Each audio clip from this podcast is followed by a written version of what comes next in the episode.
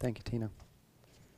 And Tracy, man, I, I echo that. That that was a, a fantastic song. Um, fits right in with today's message too. We didn't plan that, did we? um, all right. Well, if you if you have a Bible and you haven't already, turn to uh, John chapter three. I'm going to cover a lot of ground this morning. I promise I won't keep you here till two o'clock. And, and I, uh, I say that honestly because you know my tendency is to dive in into the nitty gritty of specific verses, and that's that's that's my wheelhouse where I like to camp out. But this chapter is is one I think it's familiar to most folks that grew up you know within the church. It's a story we've heard often, um, but more specifically, it fits together as a whole. Nicodemus comes to Jesus. Jesus, uh, you know, explains to him the new birth um, that it is radical, and I've titled this message, You Must Be Born Again, a ra- the, the radical notion of a new birth, because it is radical. Um, and then the last half of this story is Jesus providing a series of arguments of why it is necessary. So here's what I want to do this morning I want to answer two questions. One, what does it mean to be born again? And two, why is the radical birth new? Uh, why is the radical new birth necessary? Why, why is it? Why is it necessary that this must take place? Because when we look at Nicodemus, he is astonished. He's amazed. And Jesus says, you, you shouldn't be amazed. And so he makes arguments towards the end of the chapter for why. And I have six becauses. Becauses are reasons why. So I have six points for why it's necessary. All right, so that's that's the direction that we're, we're going. So as, as you see that kind of outline, the bulk of the text we'll look at, or at least you know the weight of it was going to be it's going to be back ended on the text. I'm not going to deal a lot with the specific details of the narrative. So if you have questions about some of those things, what's the water? What's the you know what does this mean? What's the uh, ascended, descended? Come to me afterwards. You know we can talk about it, but I don't want to get bogged down in that um, because I want us because Jesus is focusing on the new birth. That's what he's aiming for. So that's where I want to go this morning. Um, this, this, text also, just kind of as a footnote, has particular. Um, um, well, maybe nostalgia is not the best word for me, but it, it resonates with me because the very first time I was ever asked to lead a Bible study was my freshman year in college at the Baptist Collegiate Ministries, and I was given the task of of leading a Bible study on this text no training, nothing, whatever. You know, the, the, the new leader of that Baptist Collegiate Ministries, who was he was brand new to that group, he handed me, you know, the, the, the date and said, "Here, you you know, you lead this." Okay, I'm freshman in college, and all right, botched it. And I, I'm not. I mean, I botched it. You know, I spoke a lot, said a lot of words, and I could just look at people just there going, "Huh." And I'm just sitting there going, Lord, help me get through this because I don't want the eyes of people to be on me. I walked away from that thing going, I botched this thing. So I'll pray this morning, Lord, help me to do better this time. Um, and that's an honest prayer I've prayed for this. Lord, help bring help help help bring clarity to to this message because this is Christianity 101. What's the new birth? What does it mean? And the reason I asked that first question, what does it mean to be born again, is because I, I feel like and I think that's not phenomenological language for us. That doesn't astonish us in our you know, comfortable Christian subculture. You know, that, that we've taken the concept of a new birth and we've normalized it. That, that in, in the culture at large, that's sort of, you know, we use that language. We can use that language. And, and so we've sort of devalued the idea of a, of a new birth. Um, born again Christian, you know, Christianity, you talk to people that you work with, you know, even maybe this is some of your own concepts. What does it mean to be born again? No, well, I had that was a Christian experience. I had some sort of a some sort of an experience, a spiritual experience, and I was born again. I prayed a prayer. I did it when I was seven. I did it when I was ten. I did it when I was eighteen. Youth camp. I've done that. I've been I've been I've been born again. It has that type of an of an idea. I've got to have some sort of an emotional experience, or I, I, it, it translates into a moment of moral clarity. Sort of this moment in life where I had this moral clarity about what's good, what's bad, and, and, and Jesus helped me see, well, this is good and I should do good. And so my not so born again now translates into well I'm going to try and choose good over bad. And that's what born again means. And Jesus is sort of the spiritual guide that I have. And what happens is, and if you talk to people, this is where this, this vague notion of born again translates into our lives, is it begins to be mixed with secularism and, uh, and Eastern religions that are popular, and Jesus sort of just becomes another way. And, and people will adopt the language of born again Christianity. But when you talk to them and you press them and you, and you ask them, tell me your story, tell me what, is, what does it mean? What does this mean? you, you see that there's a very drastic distinction or there's a dichotomy between what does Jesus mean when he says born again and what does this person mean. And so I want us to answer that question, specifically let Jesus show us from his conversation with Nicodemus, what does it mean to be born again? And then turn that around and ask ourselves, one, have I been born again? Am I born again? Because Jesus says, no one sees the kingdom of God no one enters into the kingdom of God unless he's born again. So that's, that's critical for us, being able to answer that with confidence. And you'll find that if you that that confidence does not rest on yourself. To asking that question, but then also asking ourselves when we talk to people, our neighbors, our friends, our family, and we have conversations and we hear the l- biblical language coming up, to be able to discern if, is this a fellow believer in Christ or is this a lost person? And that's not so that we can bring the gavel of judgment down, but so that we can be conduits of the gospel to them. Because so often we hear somebody will use the language, well, yeah, I'm a, I'm a Christian, I'm a follower of Jesus. Okay, you know, and all of a sudden, categorically, they're, they're different. Well, I don't need to talk to them about the gospel. But then our experience with them, we find that their life pattern and the things that they treasure are in direct opposition to the gospel. And there's a, there's a, there's a disconnect. And we're, we're, we're shocked. We're like, well, you said you're a Christian, but this is the way you live your life. Part of that resonates in the fact that we really don't have a good understanding of what it means to be born again. And we've probably not really asked them. We've probably not really asked them and, and ask, what does that mean for you? So I want to help you in, in that regard of when you're listening to people tell their stories, what do you listen for that, that says this person's born again? Because people can use the language of Scripture all that they want. But when you hear about the focus of the story, you, you, you really can, dis- you can discern is this person born again as far as I can tell? No, or, or is, this a, is this a false gospel? Is this a false gospel? And the same is true for ourselves. Are you believing a false gospel or are you bring, believing the true gospel? Because there are plenty of false gospels out there in our culture. So, and, and let me kind of let me split this in half if I can for you younger students and younger adults, this is crucial because there are false, gos- false gospels that are so easy to follow. And so the question of, am I born again?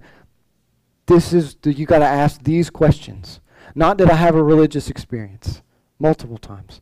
Not, you know, well, I, I, I see the gospel because my parents are Christians or, or because I have friends that are Christians. No, am I born again? Am I, am I born again in this sense? And then for older uh, adults who've had an experience maybe of, of longer exposure to Christianity, am I really born again or am I fooling myself? Okay, so we want to look at that. All right, so let's go with the context of, uh, of this born again. Nicodemus comes to Nicodemus comes to Jesus. He comes at night. He's a Pharisee. Okay, he's a smart dude. Let's let's say that he's a smart dude. He's he's intelligent. He has he, full exposure to the law. He knows the narrative of the Old Testament. He knows what's there, and he's probably already been exposed to Jesus in some capacity. Remember when Jesus did miracles? He did miracles, but he also taught. And in, in the other Gospels, you see these things woven together that the miracles and the teaching of Jesus went together to give an overall picture of who Jesus was and what he was coming to do. Okay, and so Nicodemus has been exposed to both of these, and he's coming to Jesus at night under the cloak of darkness because he has questions. Who is this God man? Who is this man who can do these things and teaches with, as Matthew says at the, at the end of the Sermon on the Mount, with such authority. Who is this man? Now, Jesus already knows this. And we're, we're told this because in the verses just before chapter 3, it says that Jesus was doing many signs. He was doing many signs. People were marveling at these signs. But Jesus, on his part, was not entrusting himself to them, for he knew all men. And because he did not need anyone to testify concerning man, for he himself knew what was in man. So this sets up the stage for really the next two chapters, chapter 3 and chapter 4. Jesus knows, in his omniscience, in his deity, he knows what's in the heart of man.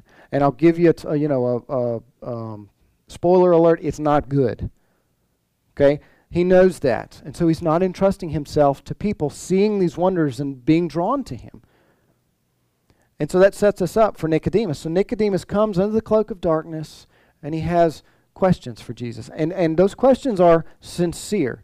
Because when Jesus deals with a false be- uh, believer, and by believer I mean somebody who, who's not humbly coming before him, when he deals with somebody who, uh, whose heart is postured in a wrong position, he deals with him much more sternly than he deals with Nicodemus. And he's dealing with Nicodemus gently, even though he chastises him. He kind of lays a whip on him a couple times, you know, and rightly so. He deals with him gently and he feeds him. He feeds him and he answers his questions. And we see later in the, in, in the Gospels, Nicodemus continues following Jesus. Um, but that's for, that's for later. So Nicodemus comes um, under the cloak of darkness and he, he says to Jesus, you know, uh, he says, Rabbi, we know that you've come from God as a teacher, for no one can do the signs that you do unless God is with him. And it's kind of like Jesus, he, he, he, camps out on that teacher word, and it, he doesn't say this, so allow me some liberty, but it's almost like he says, Now let me teach you something. And he says, Truly, truly, I say to you, no one can be born again. No, no one, uh, that unless one is born again, he cannot see the kingdom of God. Now, I don't think that Nicodemus is just totally in the dark here. I, I think when he asks the question, or when he says, How can a man be born when he's old? I think he's understanding that Jesus is speaking in metaphorical language here. That, that this doesn't just totally blindside him. And I say that because if he's been exposed to the teachings of Jesus and he's been exposed to the uh, um, to the to the miracles, that that metaphorical language is part of Jesus' teaching all throughout the scriptures. No, now, he doesn't get it. Let me just say that. If you're just bent on, well, no, he just he's asking it direct. Uh, okay, all right, you know, we'll, we'll agree to disagree there. But at the end of it, he doesn't get it, and he's asking for more clarity. But the way Jesus gives him more clarity, if he doesn't get it completely, it just further muddies the water. And, and so he's he's Jesus is saying, one must be born again uh, if he's to see the kingdom of God. And, and, and Nicodemus goes, how does that happen? Has, has it happened? Remember, the Pharisees were expecting the Messiah to come and to bring about an earthly kingdom under which they would be, be blessed, be nourished, and, and, and sort of would be, um, it would, they boast in their nationality. You know, that God was going was to send the Messiah. He's going to be a kingly victor, free them from Roman oppression. You know, and they're following the law. Therefore, that gives them grounds for being a part of that kingdom. That's what they're boasting in. That's what the Pharisees were boasting in. Now, Nicodemus comes as a curious man that Jesus is speaking about something a little different than what we're expecting. Now, obviously, the Pharisees are upset about this. Nicodemus comes under the cloak of darkness because he doesn't want to be exposed, doesn't want anybody to see him, but he's curious. And so Jesus lays this out, this radical notion that you cannot enter this kingdom of God that you're expecting unless you're born again. And, Nicodemus goes, How, How's that happen? How's that happen? And Jesus answers him and he says, Truly, truly, I say to you, unless one is, one is born of water and the Spirit, he cannot enter into the kingdom of God.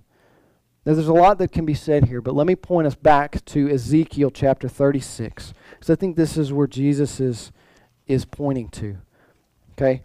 Because you, you can make you make the argument, well, he's talking about baptismal regeneration here with water. There, you know, here's an here's a text that you have to be baptized in order to be born again and saved. Well, if that's the case, you have a really hard time following that argument through the rest of the chapter because Jesus leaves this concept of water. He does. He goes straight to the Spirit. Well, if you say, well, this is, you know, a, a separate baptism of the Spirit, well, you still have a hard time arguing that from what follows. Okay, so I'm going to leave those to your own curiosity, your own digging. That's not the direction he goes. Let me point us back to Ezekiel chapter 36. Ezekiel thir- uh, 36, starting in, in verse 24. So Ezekiel prophesying, and God is saying to them, I'm going to do something phenomenal with you. I'm going to vindicate my own holy name because you've profaned it amongst the nations. The important thing here is God says, I'm going to do something in you and through you so that the nations will see that I'm God. Okay, so who's getting the glory here? Israel's not getting the glory, God's getting the glory. Now, how's he going to do it? Here's what he says He says, For I will take you from the nations, gather you from all the lands, and bring you into your own land. Then I will sprinkle clean water on you, and you will be clean. I will cleanse you from all your filthiness, from all your idols. Now, is that real water? No, clearly it's not real water. He's saying your hearts are darkened, they're full of idolatry. You've got to be cleaned. The darkness that's inside you, it's got to be cleaned out. And he goes on, he says, Moreover, I will give you a new heart, and I will put a new spirit within you. And I will remove the heart of stone from your flesh, and I'll give you a heart of flesh. I will put my spirit within you and cause you to walk in my statutes, and you will be careful to observe all my commandments. If you go over to uh, Jeremiah and look at the promise of the new covenant, parallels it. Parallels it. I will put my spirit within you. Okay? So what is he saying? In order for the nations to see that I'm worthy, that I'm glorious, I'm going to clean your heart. I'm going to there's a cleansing that's going to happen. I'm going to do this and I'm going to put my spirit within you. Okay? So that's the promise and Jesus pointing back to this is said you've got to be born again. What does born again look like? It's it's being cleansed and put my spirit within you. An excellent New Testament just summary of this, Titus 3 5. Titus writes and he says, He saved us. Now look, this is Titus looking back on the cross. Okay, so here's here's uh, here's Ezekiel. He's looking forward. Here's Titus. He's looking back. Okay? Sort of the same explanation from different points in history. Titus says, He saved us not on the basis of deeds, deeds which we have done in righteousness, but according to his mercy, by the washing of regeneration uh, by the renewing of the Holy Spirit. So you see that? The washing and the cleansing. N- not by these cisterns that we would put washing in and we're going to go wash our hands and cleanse ourselves there. Jesus is saying that's not any good. No, you, you've got to have an alien washing, an alien cleansing. And what else does he say? He goes on and he says, That which is born of flesh is flesh, that which is born of spirit is spirit. And of course, Nicodemus is sitting here and his jaw is dropping. It's, it, it's dawning on him. You notice what's not in any of that explanation? None of your religious good deeds. Nothing about your good works, nothing about your moral behavior. It, and this would have been going through his mind. I'm doing all of these things, and I'm banking on these things as getting me into the, into the presence of God. I've got a pedigree here. I'm born in Israel. I'm following the law. I'm a teacher of the law. And what you're telling me is this is this is bunk. This does nothing for me. I've got to be born again. Jesus is emphasizing this is a work of God. You notice in the Ezekiel passage who is the who, who is the actor in that? Who does the work? It's God. God says, I'm, I'm going to wash you with clean water. I'm going to put my spirit within you.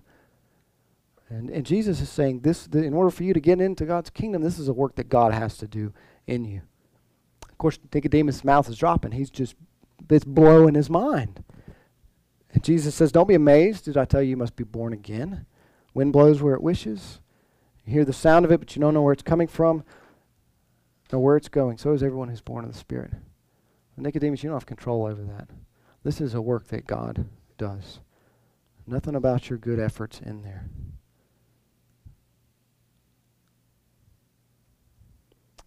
And it amazes Jesus. And, and, I mean, it amazes Nicodemus. Nicodemus says, How, how can these things be?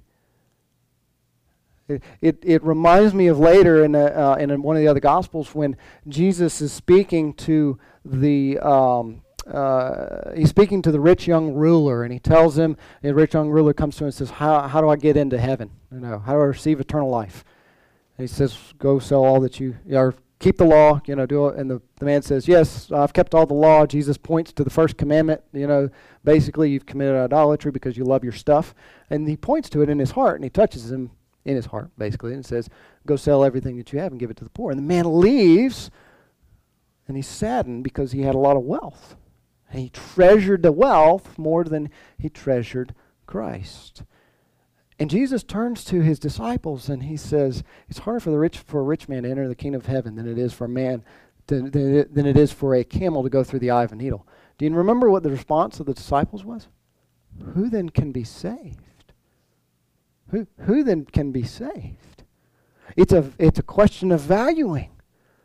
We treasure stuff more than Jesus. I mean, that was the, that was the lesson of it. And Nicodemus is seeing this is a work of God that God has to do, and I can't make it happen myself. None of my religious efforts and good works can get me there. And he's, he's amazed. How's, how can that be? Who then can be saved? And Jesus gives a phenomenal explanation. I'm going to move down to I'm going to move down to verse 14 and 15. Okay? There's some more there's some more in there. You know, where Jesus highlights his deity. You know, he's he's the only one that's that's ascended, you know, that's from heaven. The, I'm telling you, you know, your earthly things, you don't understand it, you know, you know and, I'm, and how, my, how would you understand if I told you heavenly things? The broader picture of what God's doing in his larger meta narrative, you know, we're just talking about your own heart, Nicodemus. And yet he goes on to spiritual things. Here's what he says in verse 14 and 15. As Moses lifted up the serpent in the wilderness, even so must the Son of Man be lifted up, so that whoever believes in him will have eternal life. Jesus says, here's a picture of the new birth. And he points Nicodemus back to a story in Numbers chapter 21. Now, I won't read it, but I'll summarize it. The Israelites were in the wilderness. They'd been grumbling and complaining about the food and the heat, and you know, life's just miserable. We were better off back in Egypt. And God hears their grumbling and their complaining, and a, a, pushback against His sovereignty. He's bringing them into a good land, right? I mean, He's got a good plan. He's carrying them through their suffering, and they're grumbling and complaining. We know better than you, God, what's best for us. And God sends fiery serpents, snakes, poisonous snakes amongst the people. And the people get bitten and they begin to die. And they go to Moses and they're, they're crying out and they say, We've sinned. You know, we've, we've grumbled and complained against God. Do something. Moses intercedes for the people. God tells Moses, He says, Moses, I want you to take, take and fashion a serpent from bronze, put it on a stick, and stick it up in the middle of the camp and tell the people that if anyone's bitten by a snake, go go and look at the serpent and they'll be healed. and the story ends right there. You know, isn't it great? So what, what, what was that for? You ever read stories in the Old Testament? You're like, why is that there? This is great because this is a point where Jesus points back and he goes, "That's that's me. This is the reason for that. Look at this. The people had sinned, and the evidence of their sin, they'd been bitten by a snake been bitten by a snake, and the, the, and the poison coursed through their veins. And their, their, their saving grace was to look upon the object of their very sin. And Jesus says, in that same way, the only way for those people to be saved, to be healed, was that they would look upon that snake in the wilderness. So the Son of Man will become sin. A favorite verses in the New Testament, uh, 2 Corinthians 5.21. He who knew no sin became sin for us. He became sin and was raised on a cross. Look at the parallel of that. In verse 3, Jesus says, no, Unless you're born again, you can't see the kingdom of God verse 14 and 15. Whoever believes will in him have eternal life. Whoever believes in Jesus will have eternal life. You see that? Seeing the kingdom of God is parallel with believing in Jesus. Okay, you have to see Jesus lifted up on a cross in order in order to enter the kingdom of God. So so how does the how does that new birth happen? What is it? It's God cleansing us and giving us of his spirit, and that's a work that God does. But there is a part that we partake in, that we do. It's looking to Jesus. There's no value in looking, right? If I say, hey, everybody, look out that window, there's a, there's a hawk. All you're doing is looking. That's not a work that has a, an intrinsic value upon which you can boast, right? There's, there's no religious effort, no moral effort in that. It's looking. It's simply looking.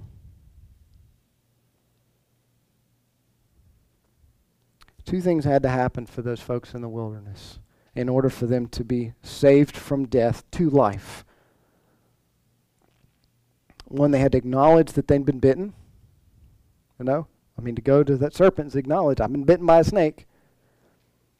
And look at the snake to believe that they believing that they were healed. Right? Why else would you go? Why else would you go and look unless you'd been bitten and you needed to be healed?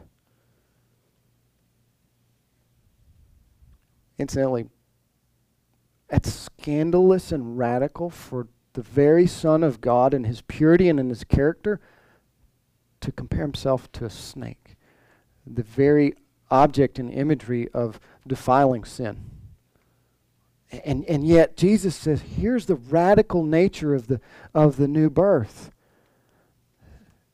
Is this is what it takes in order for you to be redeemed, in order for you to have life. Nicodemus is sitting there thinking, well, I just need a boost. And this is what a lot of people, when they think of the new birth, it's like, well, I just got to have a moral boost. There's enough goodness in me that I just need to choose right from wrong. I need to choose better from worse. And Jesus sort of gives me that boost. Jesus says, no, you're dead in your sins. You've been bitten by the curse of sin. And you need to look upon me so that I can take that sin away from you. Now,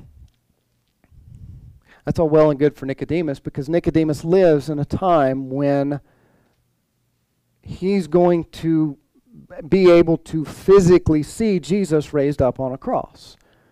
What does that do for us? When we say, well, you got to see Jesus. We talked about this a few weeks ago. You got to see Jesus. Well, that's great, but I'm living 2,000 plus years past when Jesus died on a cross. And that happened at one point in history. I can read about it, you know, I can be told about it, but I can't actually physically see it. So, and, and that's, that's great because the New Testament continues on after the gospel, right? The, the, apostles wrote later preaching the gospel, pointing back to Jesus on the cross. So let me give you two texts uh, about this. And, I, and I'll make this statement and then I'll argue it from the two texts. Seeing Jesus, and that's the emphasis. What's my part in this new birth? It's a work that God's got to do, but I've got to see Jesus. What does that, what does that look like? That's, what, that's, the, that's the instruction from Jesus in the verse four, uh, 14 and 15. You've got to believe in Him. Seeing is believing in a sense there. You've got to believe in Him. Well, how do I do that? Seeing Jesus and believing in him happens through hearing the preaching and the proclamation of the gospel. Christianity 101, right? So let me let me go here for this. First Peter chapter 1 verses 22 through 25. Peter's highlighting here the precious value of the blood that bought us and the effect of that work of, uh, of God on us. Namely that, that, that we should bear the fruit of brotherly love amongst ourselves. Okay that's what he's going for in this in this section.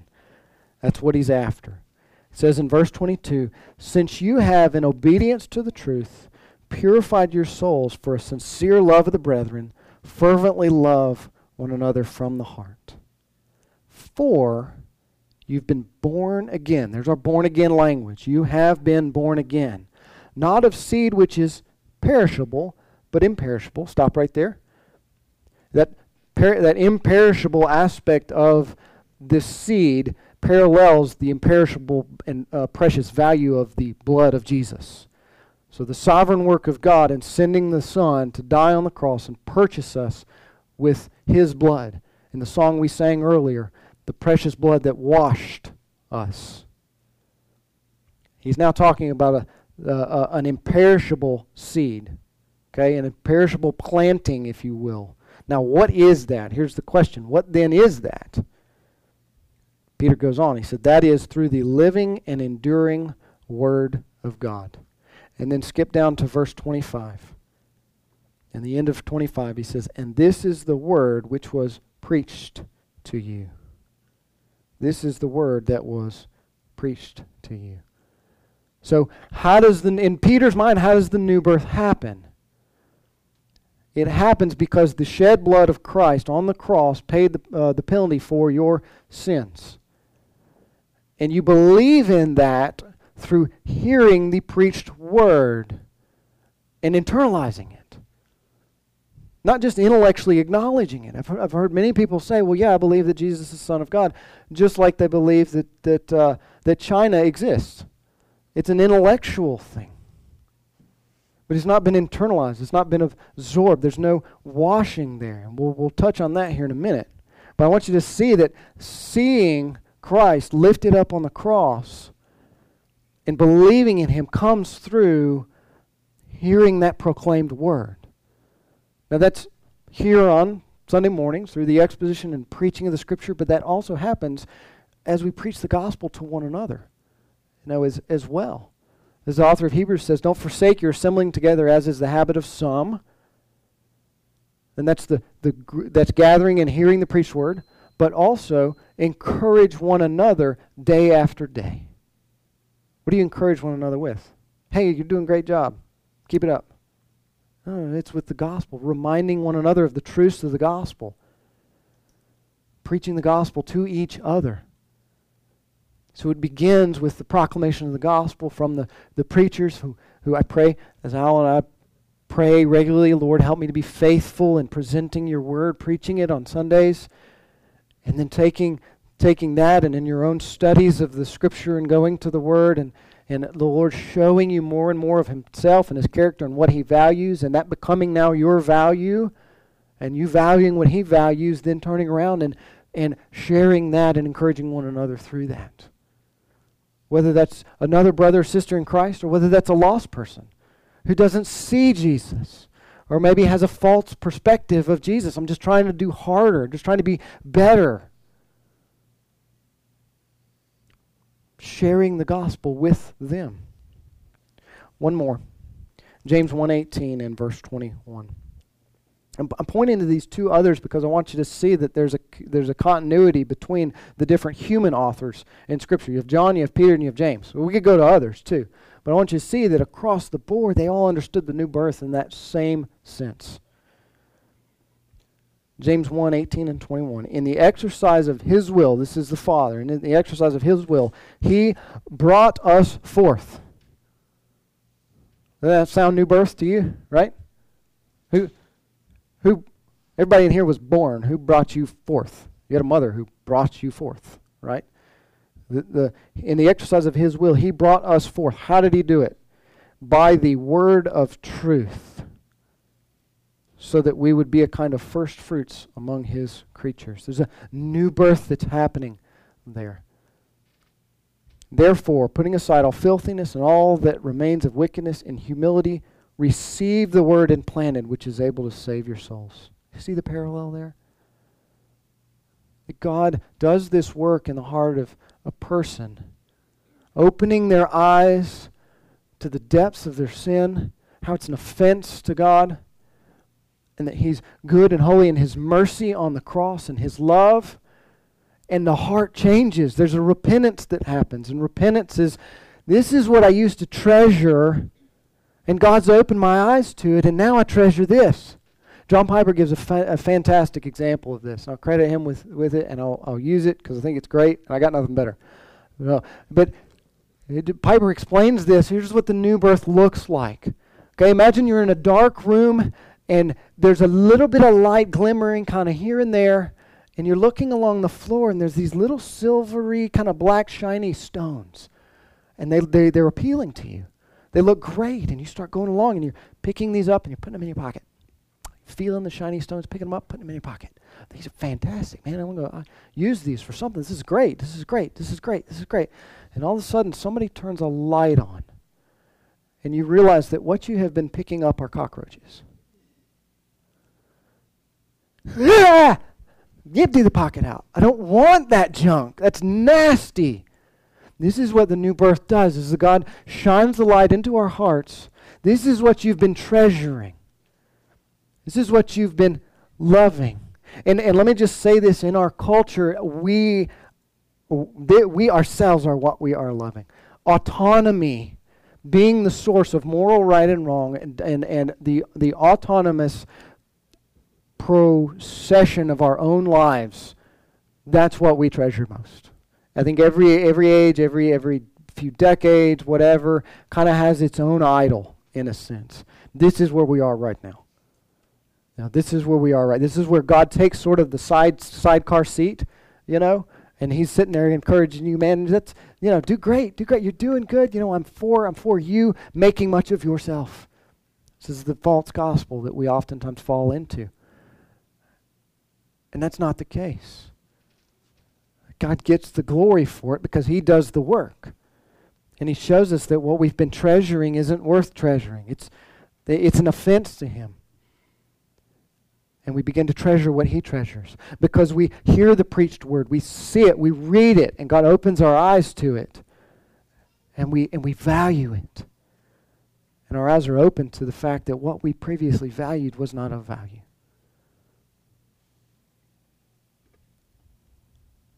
And that's the that's what happens in the new birth.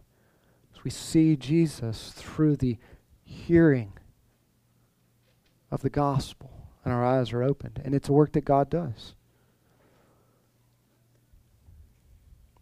So, last few minutes. I promise it'll be a few minutes. Why is the new birth necessary? Why is it radical? Because as you go through the last section of the chapter, Jesus makes these arguments. He uses the word for because he's making grounds upon why this is a radical, essential thing that has to happen. Because remember, Nicodemus is astonished. Why? That's that's. How's, how's that happen? How can these things be? And Jesus makes these arguments. So I'll, I'll, I'll point out six of them. I'll point out six. I won't dive into them deeply. I'll leave that for, for your own your own studying. Um, but here, here are six that I pulled out of this. Why is the new birth necessary? Why is this? Ra- why is it radical? Why is it necessary? Number one, because it exalts God's love. Verse sixteen, probably the most favorite verse in in in, uh, in in Christianity, at least modern Christianity. For God so loved the world that He gave His only begotten Son, that whoever believes in Him shall not perish, but have eternal life. You see that? How does, a, how does somebody get eternal life? Nobody gets eternal life by default. I just spoiled it for the next one, for number two. Okay, we'll get there in a minute. God, it is God's love that brings about saving. That, that the new birth highlights God's love. God isn't some cruel dictator up there just going, You're saved, you're saved, you're saved, you're saved, you're saved, you're saved, and I hate all the rest of you. It is His love that for, for His creation, for that which He's created in His own image, that says, I'm not going to just wipe everything clean and start over. I'm going to redeem them by sending my Son.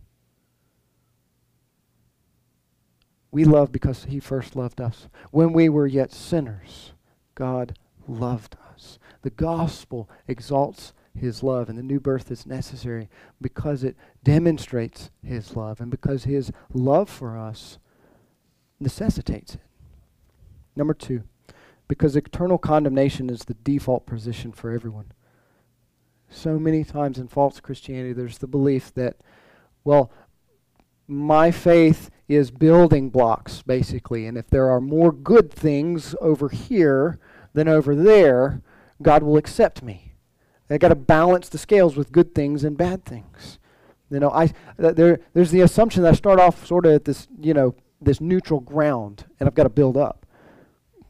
In this whole section here, Jesus is, is the presupposition is you're condemned already. Isn't that what he says? And I don't have the ES. Yeah, thank you, Nathan. He says, Whoever believes in him is not condemned, but whoever does not believe is condemned already. Already. The default position is that you've inherited the sin nature from Adam. You've inherited that. That's your nature. Now, you're not as bad as you could be. Not everybody in here is a axe murderer. I hope nobody is. Okay? But we're all prone to lying. We're, we're all prone to self aggrandizement. We're all prone to, and you can run through the list, right? We're all prone to looking at someone who, of the opposite sex not as a fe- not as a brother and sister in Christ created in the image of God or someone who is a potential brother and sister in Christ, a fellow image bearer of God and honoring them in our actions in our v- looking at them in our thinking but to make them an object of our own self-pleasure. Do you see that? We're condemned already because of our sins. The new birth is necessary because condemnation is our default. Number three, because a phenomenal offense requires the highest payment. Look at verse 18. He who believes in him is not judged. He who does he who believes in him is not judged. He who does not believe in him has been judged already because he's not believed in the name of the only begotten Son of God. Notice in the previous verses, he, Jesus refers to himself as the Son of Man. Here he says, he refers to himself as the only begotten Son of God. Only one, highest value. The phenomenal offense of sin requires the highest payment. Requires the, the highest payment. Notice no sincerity of religion, no matter how sincere you are or a person is, that's not going to get a person into heaven. Say, well, this person's just very sincere. It doesn't matter. The people in the wilderness, doesn't matter how sincere they were about wanting to be healed. If they did not look upon the bronze serpent, they would die. This is the message of the gospel. It's exclusive claims to salvation through Jesus Christ and Him alone. There's only one name under heaven by which we may be saved. Phenomenal offense requires the highest payment. Number four, because behavior modification isn't enough. The seed of our affection must change. This is where we get into the real, I mean, if you're diving in, this is where we're, we're zeroing in on the key issue. Look at verse 19. This is the judgment that the light has come into the world, and men love the darkness rather than the light, for their deeds were evil. Notice what he said. The judgment's not going to be a comparison of, well, let's get out here and compare your good deeds against your bad deeds. A lot of people think that way, if, if they think that judgment is actually going to happen. The movement of secular culture now is away from judgment, kind of became annihilation, and now it's moving to, well, there's no judgment at all. But Scripture speaks of it the, the judgment there isn't going to be, well, let's see, what's your good deeds, what's your bad deeds? Let's kind of balance those out. It's going to be a simple question of what did you love most and how did your daily actions display it? Because we'll say, well, we love Jesus most. Okay, fair enough. How did your, your daily actions show what you love most? Are you telling the truth? Are you telling a lie? Do you, do you see that? That's what he says. The judgment is light came into the world, and men loved the darkness more than the light. See, there's no place in heaven for self aggrandizement. There's no place in heaven for, for treasures of careers that make much of us. No place in, in heaven for the pursuit of leisures and downtime as our highest goal. Everybody's working for the weekend, right? I get caught in that too. It's easy. Christ takes the preeminence. And this isn't just behavior modification, right? The, the, uh, the, the false gospel would say, well, you just, you just choose something better. You just change your behavior. But Jesus points to our hearts. He says, the judgment happens based off what you love. And left unto ourselves, we love the darkness. We don't, we don't love the light. Number five, because it's the only remedy for shame. Verse 20 For everyone who does evil hates the light and does not come to the light for fear that his deeds will be exposed. What is that? That's, that's shame. And shame at its core is I'm not what I should be. I'm not, I'm not what I should be. What's the solution to that? I mean, that, the I not, I'm not what I should be isn't just, well, I need to change my behavior. It's, it's an identity. How do I identify myself with this? And anything else other than Christ, there's, there's no foundation under it. You hang on to it for a moment, but it's fleeting. It passes away. It's like holding sand or water. It just falls away. I'm not what I should be, is the honest assessment. The new birth, God says, I'm going to make you what you were meant to be. I'm going to wash you clean. Clean slate, no condemnation for those who are in Christ Jesus. Your shame is gone. As Jamie taught the, the, the young kids, you know, your record's wiped clean. That's what happens. I will put my spirit within you. That doesn't mean you're going to be perfect. That doesn't mean that the old nature just goes away. Because as the rest of the New Testament testifies, there's the, there's the spirit that God puts within the believer that wages war against the old self. And that's a battle until Christ comes back or until you die. And so there's a battle there. And so if you specifically uh, uh, uh, younger folks, if you if you look at and go, well, I've just got to reach this particular level of of faith, and there's no sin. That's not the case. The question is of your affections. Do you love the things that God loves? Do you love Christ for what He's done? And do you see that beginning to permeate in your life? Or is Jesus just kind of an attachment, something you do on Sunday mornings, maybe read your Bible once in a while? but your affections haven't changed? That's the question. Number six, and the last one. Because true repentance must have God as its craftsman. Because true repentance must have God as its craftsman. Verse 21. But he who practices the truth, notice the parallel between verse 20 and 21, Jesus says, Whoever does evil hates the light. In, in, chapter, in verse 21, he doesn't say whoever does good. He says, Whoever practices the truth, the truth being, I'm, I'm unclean. I need to come to Christ for repentance. I've been bitten by sin, and I need to look upon Him to have life. He says, Whoever practices the truth comes to the light so that his deeds may be manifested as having been wrought in God.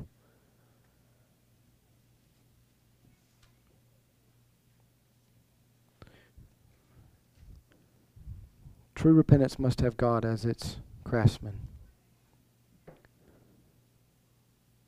Repentance isn't just making choice, making better choices from a list of possible options. It's coming to God and resting upon Him and saying, God, you must do this work in me to change my heart. Because I have these affections for things that I, I see and acknowledge that they're not honoring to you and my, my body wants to go in that, that way to indulge in these things. In, in order to do anything that's honorable for you, you've got to change my heart so that when I, when I repent, when I do those things, I don't boast in myself. I, can lo- I look and say, You're the craftsman of these deeds.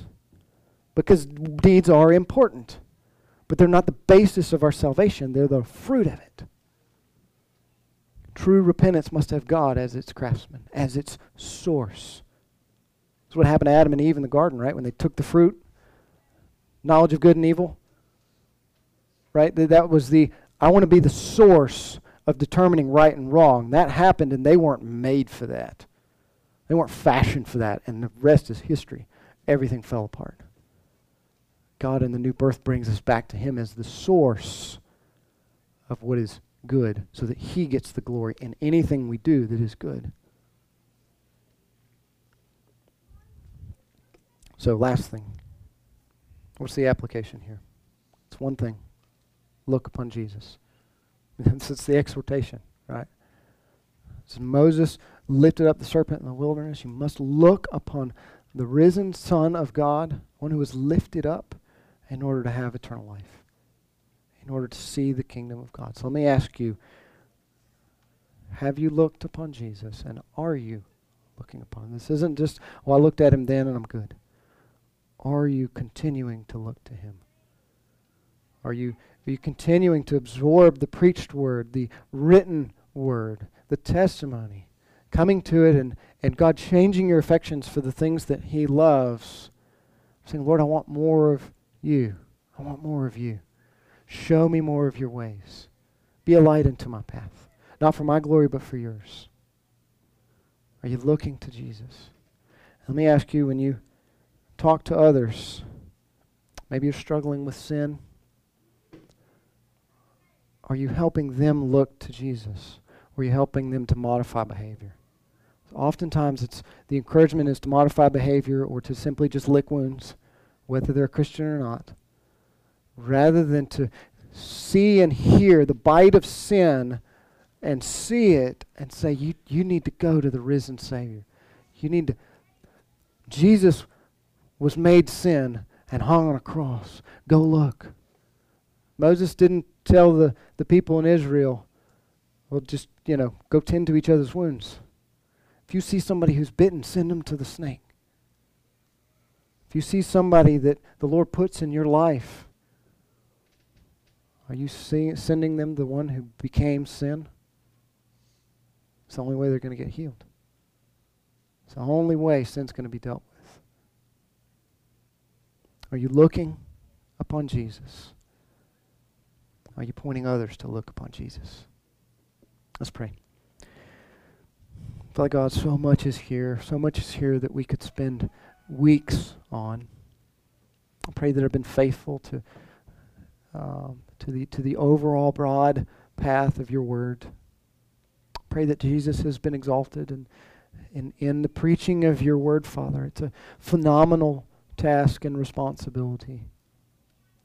As I read your word and I see my own life, I see so so much how how the poison of sin goes through me and how I need the gospel daily. My life pales in comparison to reflecting how much you are worth.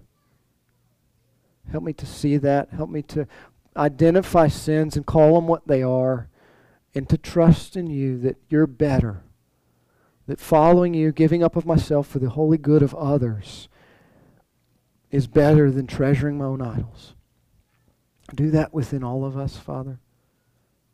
Pray that you would open blind eyes to see Jesus lifted up, that you would cause the phenomenal and, and radical work of new birth in young and old alike.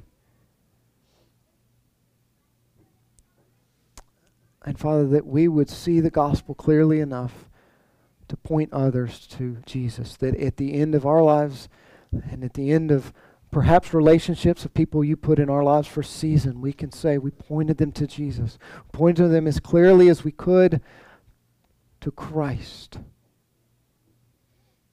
Father, may we see the gospel as infinitely valuable. May we live in lockstep with the new birth that we claim. It's in Jesus' precious name that I pray. Amen.